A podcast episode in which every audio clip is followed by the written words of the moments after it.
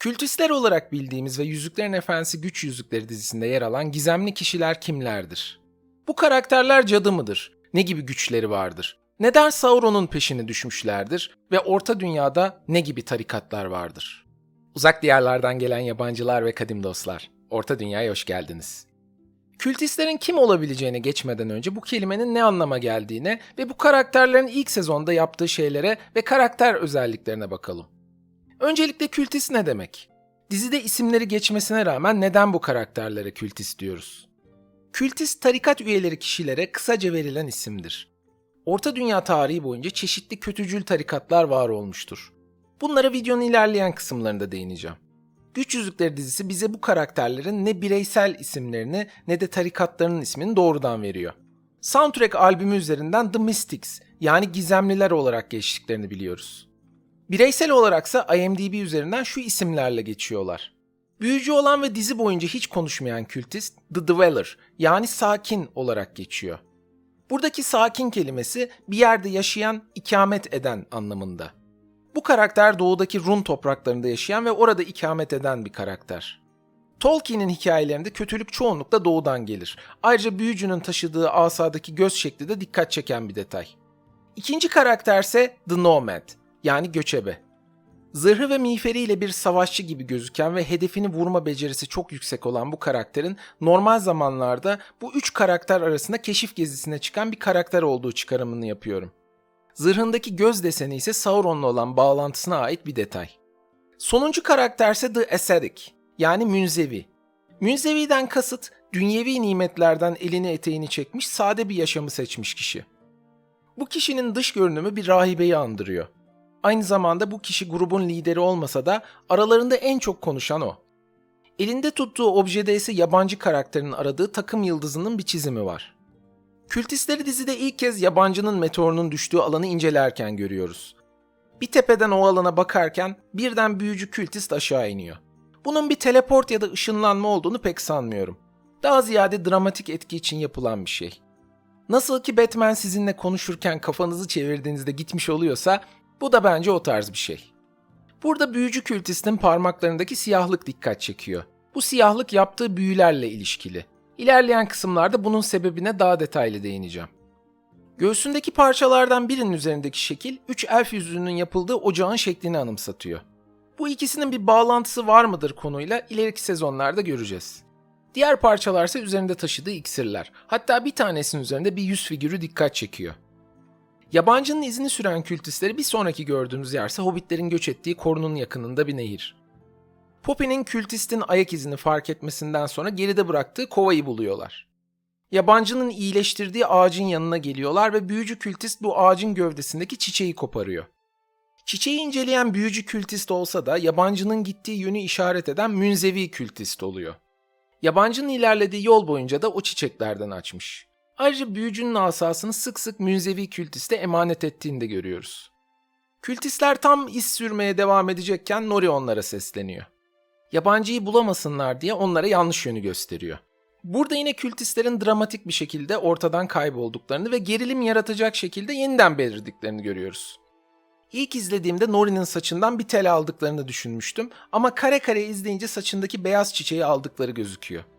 Nori'yi korumak için babası Largo ve diğer hobbitler de geliyor. Büyücü kültist Largo'nun meşalesinin yanan ucunu avcunun içine alıyor ve bütün ateşi absorbe ediyor. Bu ateşi hobbitlerin karavanlarına yönlendirip hepsini yakıyor. Yabancı yeşil ormanın kıyısına geldiğinde ise görüyoruz ki kültistler ona yetişmiş. Büyücü kültist Nori'den aldığı çiçeği kullanarak yaptığı illüzyonla onun gibi görünerek yabancıyı ormanın içine çekiyor. Burada yüksek ihtimalle yüz figürü olan iksiri kullanıyor biçim değiştirmek için. Üç kültist de kendini açığa çıkarıyor ve yabancının önünde eğilerek Quenya dilinde size hizmet etmeye geldik Sauron Efendimiz diyorlar. Bir sonraki sahnede gece olduğunu ve üç kültistin yabancı ile konuştuğunu görüyoruz. Güçleri uyanmaya başladıkça zihnindeki perdenin aralanacağını ve kim olduğunu hatırlayacağını söylüyorlar. Yabancıyı doğuya yani Run'a götürmek istiyorlar. Mordor'un kuzeydoğusundaki topraklarda yabancının peşine düştüğü takım yıldızının görülebileceğini söylüyorlar. Bu takım yıldızının adı Hermit's Head yani inzivaya çekilen adamın şapkası. Sauron olduğunu düşündükleri yabancıyı güçlerini kontrol etmeyi hatırlayana kadar kontrol altında tutmaya karar veriyorlar. Büyücü olan kültist onları gizlice izleyen hobbitleri tuzağa düşürmek için yabancının kılığına giriyor. Kültistler Nori'ye zarar vermek üzereyken yabancı müdahale ediyor. Büyücü kültist asa hareketleriyle yabancıyı zapt etmeye çalışıyor. Alevlerle hobbitleri öldürmek üzereyken de Nori yabancıya kültistlerin asasını veriyor. İyi biri olduğunu ve yardım etmek için geldiğini hatırlatıyor. Yabancı asayla müdahale ederek alevleri söndürüyor ve hobbitleri kurtarıyor. Gölgeden geldiniz, gölgeye dönmenizi emrediyorum dediği zaman kültistler buldukları kişinin efendileri Sauron olmadığını, bunun bir istar yani büyücü olduğunu anlıyorlar. Yabancı kültistlere müdahale ettiği zaman onun gözünden bu kişilerin görünmeyen dünyadaki hallerini görüyoruz. Yabancı kültistlerle mücadele ederken ruhani bir güve şekli beliriyor ve kültistleri sürüyor. Büyücü kültistin asası da yok oluyor. Şu ana kadar kültistlerin hikayesi bu şekilde. Tamamen yok olmadıklarını ve ikinci sezonda geri geleceklerini tahmin ediyorum. Bu karakterlerin sahip olduğu özelliklere gelecek olursak, öncelikle bu kişiler görünmeyen dünya ile bağlantılı kişiler. Görünen ve görünmeyen dünya ile ilgili ayrıntılı bir video hazırlayacağım ancak özetle aşina olduğumuz varlıkların çoğu yalnızca görünen dünyada bulunurken Valinor'u görmüş elfler ve Maiar gibi ulu varlıklar hem görünen hem de görünmeyen dünyada yer alır. Bunu bilmeniz şimdilik yeterli. Kültistlerin görünmeyen dünya ile önceden bağlantılı kişiler olduğunu düşünmüyorum. Yüksek ihtimalle Sauron'un Forodwaite'de yaptığı deneylerle bir bağlantıları var. Tıpkı Nazgul'e yaptığı gibi bu kişileri de bir şekilde görünmeyen dünyaya bağlamış olabilir. Bu kişilerin güçlerine gelecek olursak büyücü kültisti oynayan Brady Sisson'un verdiği bir röportaja göre bu karakter simyacı tarzı bir karakter ve üzerinde çeşitli iksirler taşıyor. Bu ifade büyük oranda yaptığı büyüleri açıklıyor.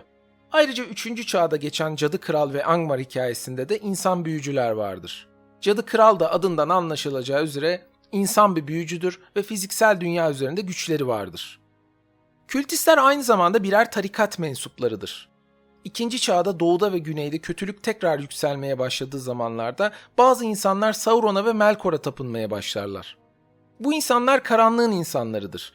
Güneyli ve doğulu soylardan gelirler. Tolkien'in taslaklarına göre mavi büyücülerin kötülüğe döndüğü bir senaryo da vardır. Bu senaryoya göre mavi büyücüler farklı bir vesileyle de olsa tıpkı Saruman gibi başarısızlığa uğrarlar. Gizli mezhep ve tarikatların kurucusu olurlar. Kurulan kültlerin mensuplarının büyüyle uğraşmalarına vesile olurlar. J.R.R. Tolkien'in Rona Bere'ye yazdığı 14 Ekim 1958 tarihli ve 211 nolu mektuba göre mavi büyücülerin hikayesi şu şekildedir. Bu ikisi hakkında onlar kuzey ve batı tarihinden endişe etmediklerinden beri gerçekten net bir şey bilmiyorum. Güney ve doğuda Numenor sınırlarının çok uzaklarında düşman topraklarında misyonerlik yaparak gidebildikleri kadar ilerlediklerini düşünüyorum. Ne kadar başarılı oldular bilemiyorum. Muhakkak farklı şekilde ancak Saruman'ın düştüğü gibi karanlığa yenilmiş olmalarından korkuyorum. Ve Sauron'un daha uzun dayanmasını sağlayan gizli kültleri ve büyü geleneklerini başlatan kişiler veya kurucular olmalarından şüpheleniyorum. Bu kişilerin Maya tarzı varlıklar olma ihtimali ise bence yok denecek kadar az.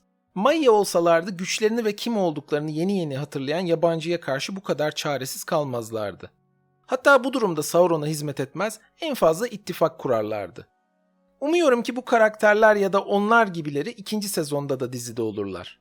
Diğer türlü kültistler büyük bir gizemle geride bırakılmış ve eksik anlatılmış karakterler olarak kalacaklar. Peki sizce bu kültistler kim olabilir?